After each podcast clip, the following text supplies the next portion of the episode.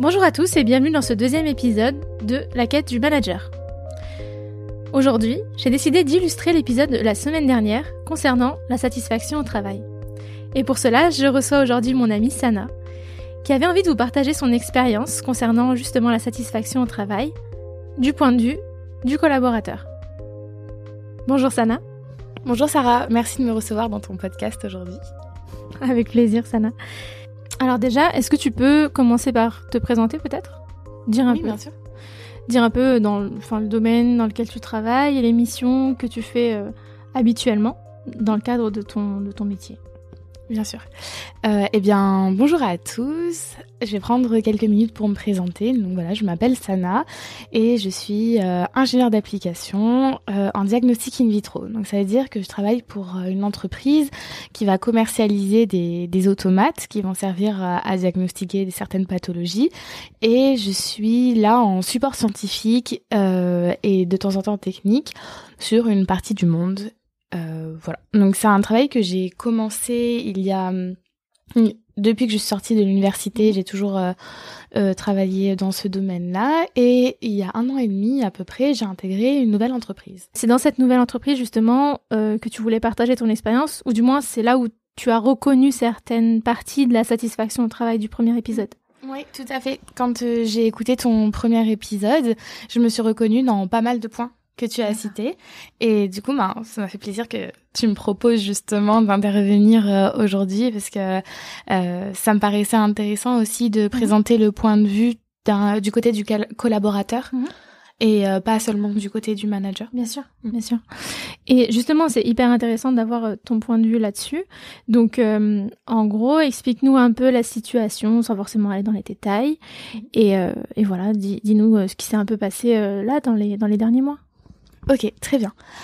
Euh, donc du coup, comme euh, je l'ai dit précédemment, c'est une entreprise que j'ai euh, intégrée il y a à peu près euh, un an et demi, et le principe était euh, de travailler en binôme Mhm. avec euh, avec une nouvelle personne, et donc du coup euh, de monter en compétence grâce à, à la formation et les connaissances de cette personne-là.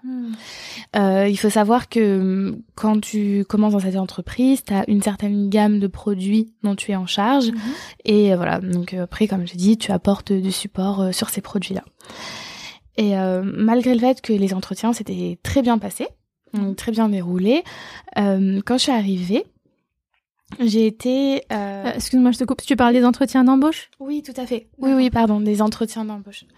Donc, euh, j'avais vu justement pendant ces entretiens mon futur binôme avec qui le courant est extrêmement bien passé. Donc, euh, je suis arrivée, on va dire, le premier jour, euh, le cœur léger. Et ça a été un peu compliqué parce que je pense que cette personne n'avait pas l'habitude de, de travailler en binôme et que justement cette nouvelle façon de travailler lui a été plus imposée qu'autre chose. Et ça s'est vraiment ressenti euh, dès mon intégration. D'accord.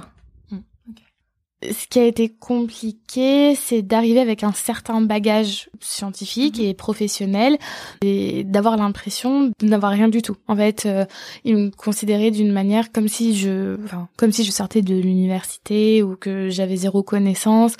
Euh, souvent, dès que je tenais un discours, ben, du coup derrière, euh, c'était dévalorisé. Donc euh, ça a gravement, gravement imputé euh, ma ma motivation, tout simplement, au travail.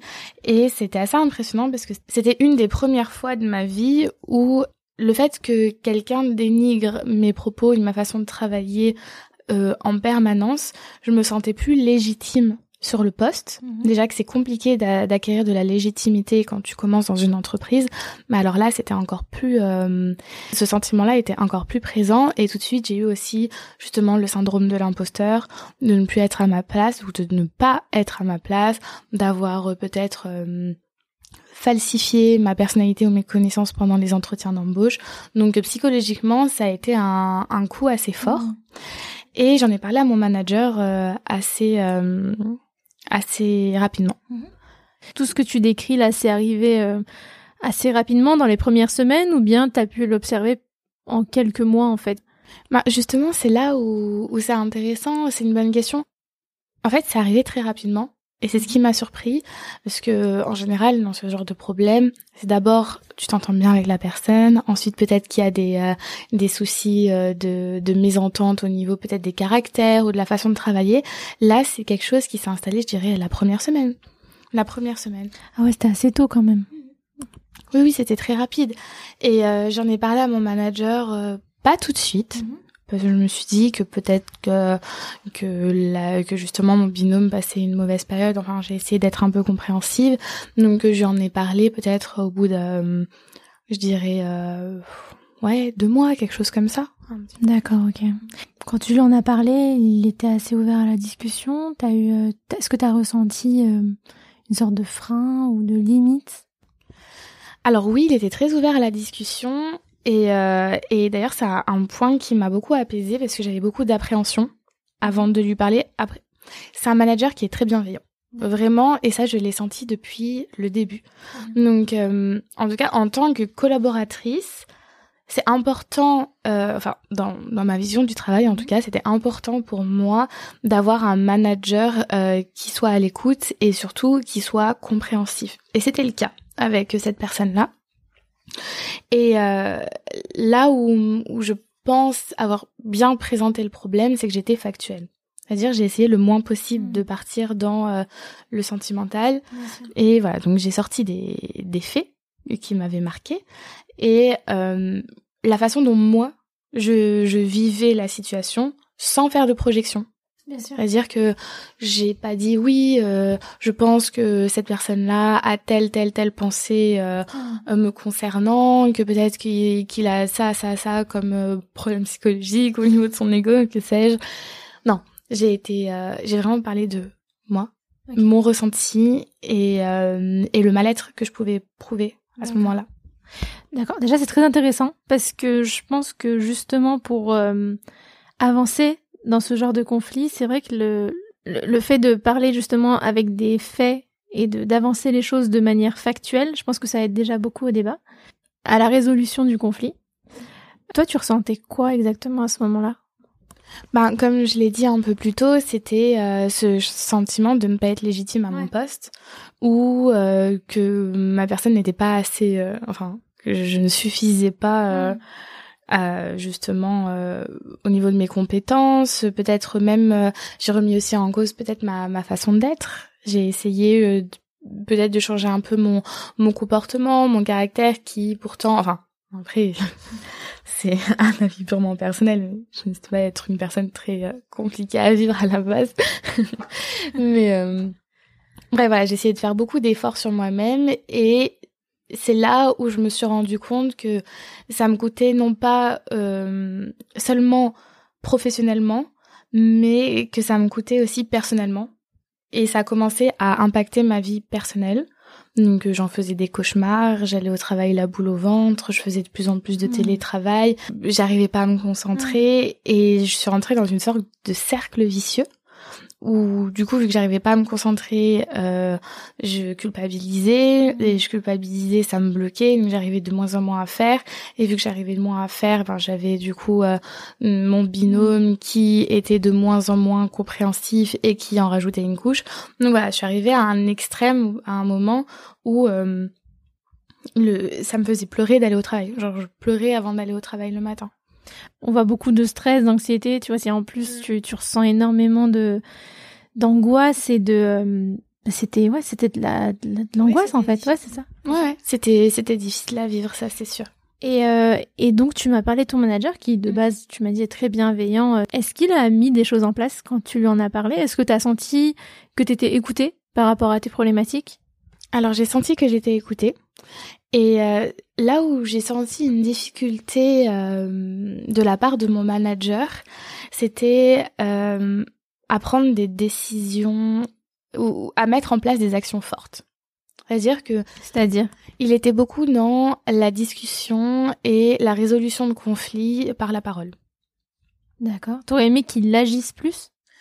Oui, je pense que vu ce que j'avais décrit, qu'il aurait fallu mettre en place des actions plus concrètes mm. avec des objectifs. Mm. Parce que quand on est dans un, comment dire, dans un cas de figure où les personnes, en fait, n'ont pas la volonté au niveau personnel, ce qui était le cas justement avec cette personne-là, c'est que, en fait, on est arrivé à un point où il y aura pas de, de déblocage, il y aura pas de prise de conscience, ou alors euh, les chances sont sont très fines. Donc euh, voilà, peut-être que la de la part du manager, mettre en place un, un calendrier euh, avec des actions définies et des objectifs définis, je pense que ça aurait plus fait avancer le problème que, que justement en mettant en place des, des réunions de, de dialogue. Ce qui pourtant enfin ce qui était une très bonne intention de sa part mmh. et déjà je le remercie de l'avoir fait mais euh, clairement pendant les réunions la, mon binôme ne parlait pas n'ouvrait pas la bouche parlait pas il regardait dans le vide et il répondait pas. Et euh, là tu me parles de réunions. C'est des réunions où vous étiez que tous les trois ou? Ok d'accord. Oui tout à fait. Mmh. oui tout à fait. T'as pas vu de résultat après ces réunions? Oui. C'est ça euh, tout à fait. J'avais l'impression d'être vraiment en face d'un mur. Et Peut-être que ce genre de format de discussion, ça peut débloquer quand les deux personnes ont la volonté d'avancer. Mais si on est dans un contexte où une des deux personnes ne veut pas avancer ou ne veut pas aller dans la direction qu'on lui propose, dans ce cas-là, ces réunions sont stériles, clairement. Euh... Mais ces réunions, elles ressemblaient à quoi? Est-ce que c'était une sorte de sermon de la part du manager? Est-ce que c'était, euh... est-ce que en gros vous parliez des de la de vos personnalités Est-ce que c'était euh, au contraire euh, vraiment euh, basé sur vos missions et vos vos objectifs en fait avec votre votre travail en fait? Alors non, c'était pas du tout un sermon. Alors ça s'organisait de la manière suivante. Donc on était tous les trois dans une salle. Le manager ne parlait pas et on devait échanger avec cette personne-là. Et voilà. Et donc du coup, c'était par exemple toujours moi qui commençais le débat, qui essayait d'aller vers lui, et même physiquement, il était vraiment très mmh. renfermé. Et, euh, et voilà. Et donc, bon, à la fin, au bout de une heure, une heure et demie, on arrivait à, à sortir quelque chose. Et encore, c'était c'était très succinct. Les actions qui étaient mises en place, c'était faire un check, faire un check toutes les trois semaines, faire un check toutes les deux semaines. Un check de quoi? Mais justement, c'est là où c'était flou. Ah oui, d'accord. Mm. Ok, je vois. C'est savoir. En gros, c'était euh, est-ce que ça va mieux? Entre vous, au niveau du travail, au niveau, enfin, au niveau de la personnalité, c'était, c'était. En fait, les deux sont absolument corrélés, c'est-à-dire que si ça va bien entre nous, ça va bien au niveau du travail. Donc, euh, c'était là la vraie question, c'était est-ce que vous avez réussi à, on va dire, que c'était hybride. Est-ce que vous réussissez à travailler ensemble Est-ce que vous réussissez à trouver un terrain d'entente, même euh, mm. en dehors et est-ce que tu sens que euh, à l'origine, tu vois, euh, quand tu es arrivé dans l'entreprise, est-ce que tu as senti que tu avais été euh, intégré correctement? Est-ce que tu as été formé dès le départ? Est-ce que tu as senti un accompagnement en fait à ta à ta prise de poste?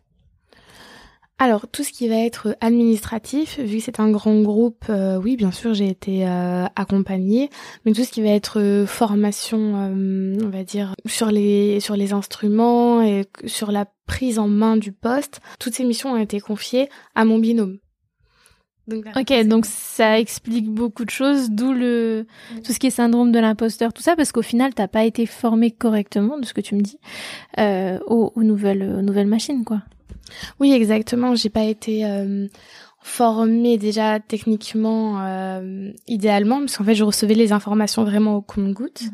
Et en plus de ça, ce qui s'est passé, c'est que euh, comme je disais au, début de l'épisode, il y avait beaucoup de, de moments où j'essayais de gagner en autonomie et où, euh, ben clairement, euh, on me coupait un peu les ailes tu sentais qu'on te laissait pas euh, que cette personne-là en particulier que cette personne-là en particulier en particulier pardon euh, ne voulait pas que je sois on va dire son égal ou alors euh, trop vite.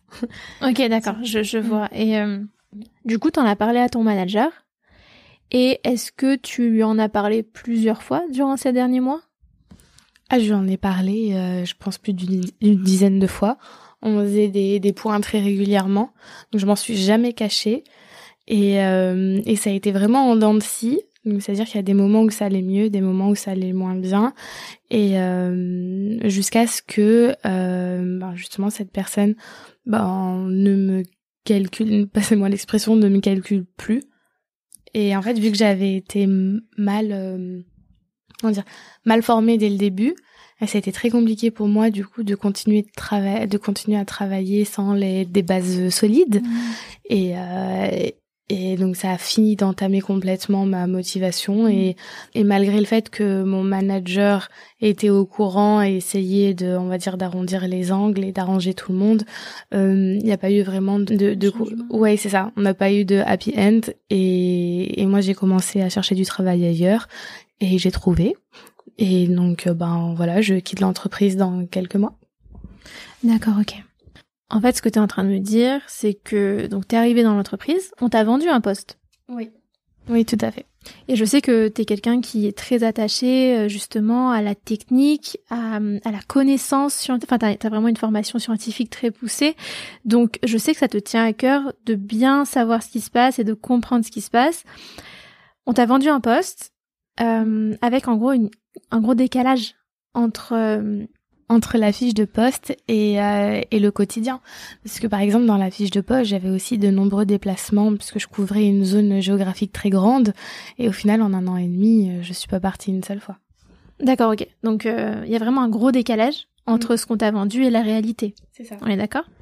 Il y a eu aussi un, un, mensonge au moment du recrutement qui était que mon poste euh, résultait d'une résultait pardon d'une ouverture de poste parce qu'il y avait une trop grande activité et la réalité était que la personne qui était sur mon poste avait démissionné. T'aurais aimé comprendre pourquoi la personne avait démissionné? Alors en soi, ça aurait pas changé ma motivation à intégrer l'entreprise, mais euh, mais c'est sûr que ça titille un peu la curiosité dans le sens où quel est l'intérêt de tout simplement, enfin de ne pas dire la vérité et de tout simplement me dire que euh, la personne qui était en poste a décidé de quitter l'entreprise et il n'y a pas de souci avec ça. Donc voilà, c'était euh, un après, ça c'est anecdotique, mmh. mais ça participe aussi à une ambiance de travail un petit peu lourde, mmh. de, de savoir qu'on remplace une personne et que c'est pas une ouverture de poste. C'est différent. Et si je peux juste euh, ajouter quelque chose avec un peu de recul sur ce qui s'est passé, etc., je pense qu'il y avait une fracture aussi euh, générationnelle. Parce que mon binôme était beaucoup, beaucoup plus âgé, quasiment euh, proche de la retraite. Et la façon d'appréhender le travail était complètement différente et de par sa rigidité, il ne concevait pas une autre façon de travailler que la sienne. Il n'y a qu'une bonne façon de faire. Ah, d'accord. Et les autres euh, façons ne sont pas ne sont pas viables. D'accord, ok. Donc euh, ouais, t'as senti que c'était vraiment une ancienne vision de voir les choses et qu'il n'y avait pas forcément la mm. nécessité d'amélioration, de partage de connaissances ou ouais d'amélioration en fait du poste ou des missions en fait que vous deviez euh, faire mm. ensemble au final. Pourtant, c'était un, un, statut de cadre, mais qu'il fallait rentrer dans un moule et surtout pas en sortir et que si on en sort, c'est qu'on est un, un mauvais un, un, mauvais élément. D'accord, ok. Ouais, tu t'es senti pas forcément euh, à ta place en fait là-bas. Ouais. Et euh, au risque de me répéter, je pense que c'est un que c'est un, un souci générationnel dans le sens où peut-être que bah, justement toi, c'était quoi ta vision du travail? En fait, si tu compares ta vision du travail à la sienne ou la leur, si le reste de l'équipe pensait pareil, euh, ça serait quoi ta définition et la leur? C'est une question à laquelle c'est assez compliqué de répondre parce que il y a plusieurs paramètres qui mmh. entrent en jeu. Donc si je peux faire euh, une petite liste comme ça à froid, euh, je dirais que la le paramètre le plus important déjà, c'est l'accomplissement de soi-même, l'épanouissement dans la mesure du possible, remplir des tâches qui nous intéressent ne pas être figé et répétitif dans son quotidien, avoir la possibilité de, de tester des nouvelles choses, la bienveillance, avoir le droit de se tromper.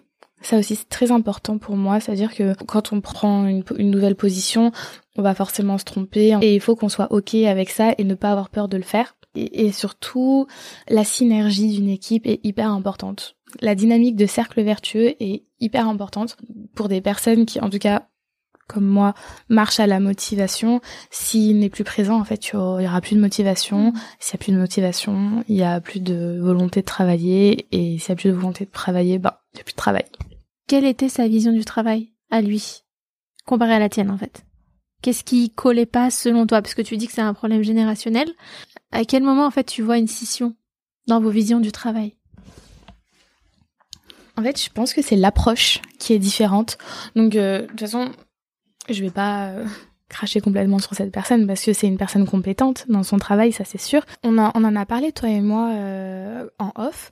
Il y a cette vision du travail pénible. Mm. Donc pour que le travail soit bien fait, il faut que ce soit pénible.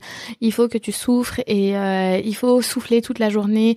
Il faut expliquer à quel point c'est dur ce que tu fais, à quel point c'est compliqué, à quel point tu es la seule personne euh, puisse euh, justement assurer le poste. Et donc du coup, je pense que paradoxalement, cette vision un peu, on va dire, négative, négative est un bon moteur personnel pour certaines personnes, parce que du coup ça va les, euh, les inciter à, à faire les choses de façon très rigoureuse, très carrée, qui on sait très bien dans un monde scientifique sont des qualités indispensables, mais à notre époque, on a justement cette dimension humaine qui est tout aussi importante, surtout quand on cherche de la productivité, que cette dimension technique.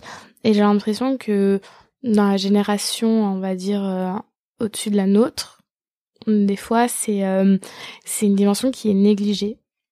Et c'est fort dommage parce qu'on sait très bien qu'il y a plusieurs études qui ont été menées qui montrent que quand on est dans une dynamique positive, on est plus productif. Ce qui est fou depuis tout à l'heure, c'est qu'on retrouve plusieurs caractéristiques qui rentrent totalement dans la satisfaction au travail, tu vois. Typiquement, quand on parle de formation, d'entretien d'embauche, je reconnais l'aspect cognitif de la satisfaction au travail. Euh, qui justement a été défaillante vu que toi-même tu m'as décrit un énorme écart entre ce qu'on t'a vendu et la réalité. Tout à fait. Donc déjà, là on retrouve un aspect de la satisfaction au travail qui fait que justement ça provoque une insatisfaction. Donc on commence bien avec euh, l'aspect cognitif. Pour l'aspect cognitif, tu l'as très bien décrit aussi, c'est tout tout, ce que tu as ressenti par rapport à, à justement tes expériences. Donc là c'était en l'occurrence par rapport à un collègue à une situation donnée, mais euh, tu as ressenti beaucoup de stress, d'angoisse, euh, tu m'as parlé du syndrome de l'imposteur et de cercles vicieux même. Là encore, on retrouve l'aspect affectif. Et enfin, pour l'aspect conatif, donc je rappelle, c'est les stratégies en fait que tu as essayé de mettre en place pour augmenter ta satisfaction au travail. On retrouve clairement les stratégies comportementales et conatives parce que dans les stratégies comportementales, tu es allé voir ton manager, plusieurs fois même. Vous avez fait des réunions. Et là, dans les décisions que tu as prises là, ces, ces derniers mois, en fait, c'est que tu as décidé totalement de, de, changer de travail, donc de démissionner. Tout à fait. Et de changer de métier même au final, non? Euh, Oui, de m'orienter vers un autre métier que le support, donc euh, vers euh, un métier un peu plus euh, commercial. Euh, ça, c'est pas du tout lié à l'expérience que j'avais, c'est juste une volonté d'évolution que je voulais mettre en place. Et euh, voilà. Et dans les stratégies euh, comportementales là dont tu parlais, il y avait autre chose que j'ai essayé de faire, c'est de diversifier les, les, les, missions de la fonction. C'est-à-dire que vu que j'avais pas accès à certaines fonctions ah parce que justement cette personne avait un peu la main mise dessus. J'ai essayé de diversifier de par par exemple des propositions de formation qui n'existaient pas encore euh, sur le poste, des propositions de réunion, des échanges euh, entre les différentes équipes du service. Mmh. Donc voilà, une sorte d'échappement. ouais, t'as essayé de mettre des actions en place, encore une fois, pour augmenter ta satisfaction ou diminuer ton insatisfaction. Ce qui est, il y a eu une volonté, tu vois, d'améliorer cette situation au final. Ah oui, oui, clairement, parce que je voulais pas me morfondre dans cette situation et subir Ouais. Surtout parce que de toute façon aussi au niveau de, de comme on dit de la vie ça de l'estime de ma vision du travail le but c'est pas juste d'arriver de d'attendre que la journée passe et euh, d'empocher euh, mon mon chèque à la fin du mois mm. c'était vraiment de produire d'être une ressource et de d'accroître la productivité de mm. l'entreprise c'est c'est le jeu donc euh, voilà. Ouais, parce que tu avais cette envie de travailler justement. As dit, tu l'as dit tout à l'heure, tu étais motivée dès le départ. Tu voulais être productive, et là tu t'es retrouvée devant euh, un mur, comme tu l'as décrit, qui t'a empêché justement de, de mettre des actions en place et de travailler comme tu l'aurais voulu finalement. Oui, exactement. C'est en fait, euh, t'as tout résumé. t'as tout résumé. Et, et, tu sais, on parlait de l'aspect cognitif. Donc il y avait les stratégies comportementales, on l'a décrit, et t'as les stratégies cognitives. Et à un moment, tu m'as dit aussi que t'as essayé de prendre sur toi. Et eh ben c'est ça euh, les stratégies cognitives. Et euh, tu vois, c'est c'est cette situation là qui peut mener à ce que je disais dans le podcast euh, aux démissions silencieuses, c'est que au final tu dis que c'est pas si horrible que ça, mais en même temps tu te fais beaucoup de mal parce que ben tu parles pas et tu justement tu mets pas des actions en place. Donc ça ça revient à être très délétère. Oui, tout à fait. Et, euh... et je crois que tu l'as ressenti comme ça de toute façon. Oui, je l'ai ressenti de cette manière-là parce que, hum, alors, les actions avaient été mises en place, mais elles n'étaient pas efficaces. Oui, d'accord. Et donc, du coup, là, t'es plus dans euh, une position où tu subis, ouais. que tu subis après avoir agi, et ça crée énormément de frustration. Mmh. Et euh, je le répète, mon manager est une personne très bien, vraiment, j'ai rien à lui reprocher, mais en tout cas, d'un point de vue collaboratrice, si, je peux donner un conseil au manager, je t'en prie. Ce serait justement de. Alors, le, le dialogue, c'est super. Il faut dialoguer, c'est déjà un bon pas en avant parce que je sais que beaucoup de managers ne le font pas, mais mettre en place des actions concrètes, c'est beaucoup plus efficace. Hmm. S'il y a une mésentente euh, au sein de l'équipe, ou des personnes par exemple qui qui ne veulent pas avancer dans dans la direction qu'on leur propose, voilà, leur mettre des objectifs et peut-être mettre ça aussi dans les euh, dans les objectifs annuels. Voilà, en fait, c'est c'est l'année la carotte. Hein. ouais, bien sûr. parce que toi, de toute façon, tu cherchais aussi plus de clarté au final et surtout une direction dans laquelle avancer. Au final, là, tu savais pas du tout où aller. Il y avait un mur à chaque fois que tu essayais d'avancer quelque part. En gros, c'est ça? C'est exactement ça. Et pourtant, euh, j'ai fait preuve de remise en question et, et, je l'ai dit texto.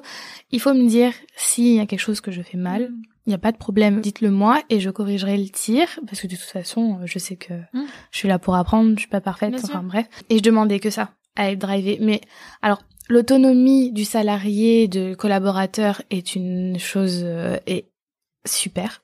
Moi, j'aime bien travailler en autonomie, tout ça.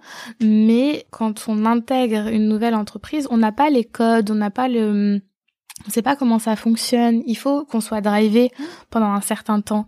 Et si on n'est pas drivé depuis le début, c'est là où ça devient compliqué. Ouais, t'as besoin d'un cadre, en fait. Exact. Savoir euh, qu'est-ce que j'apprends, qu'est-ce que je fais, qu'est-ce que Mm. je peux faire, qu'est-ce que, où est ma limite aussi. C'est important de, de le, de le savoir assez vite, en fait. Ça, ça va encore dans, dans l'aspect cognitif, euh, Mm. dans les stratégies. Et euh, il y avait autre chose aussi qui me revient maintenant et que j'aurais bien mis dans l'aspect cognitif, c'est ton intégration à l'équipe. Je pense qu'elle a pas été forcément maîtrisée ou pas assez préparée, ce qui fait que tu l'as vraiment mal vécu et surtout euh, tu t'es jamais senti faisant partie intégrante de l'équipe. Ouais, exactement. Euh, après, ce qui est particulier dans cette équipe, c'est que chacun, comme je disais tout à l'heure, est responsable d'une gamme de produits. Donc on, c'est ça. Donc on est une équipe, mais au final, chacun travaille Mm. euh, en autonomie, sauf justement le binôme que que je formais. Et voilà. Après, c'est aussi peut-être une question de de mentalité, de de milieu, peut-être qui est un peu spécifique. Je suis arrivée aussi dans un contexte où il y avait des énormes tensions dans l'équipe des très gros conflits avec le manager. Donc je me demande si euh, justement j'ai pas été, euh, on va dire, un, un dommage collatéral. Ah ok. D'accord, je vois. Eh ben écoute, euh, Sana, je te remercie. Avec plaisir, merci beaucoup de m'avoir reçu dans ton podcast. C'était euh, une expérience très intéressante. Mhm. Et puis je pense que ça, ça illustre bien en fait le premier épisode parce qu'on arrive, tu vois, à, à bien les catégoriser et à mieux comprendre chaque aspect de la satisfaction au travail et justement de savoir comment euh, améliorer tout ça. C'était très intéressant. Merci de nous avoir partagé tout ça, Sana. Avec grand plaisir, Sarah. Merci beaucoup. N'hésitez pas à partager ce podcast autour de vous et à laisser un commentaire ou des étoiles si ça vous a plu. Je vous dis à très vite pour le prochain épisode de la quête du manager.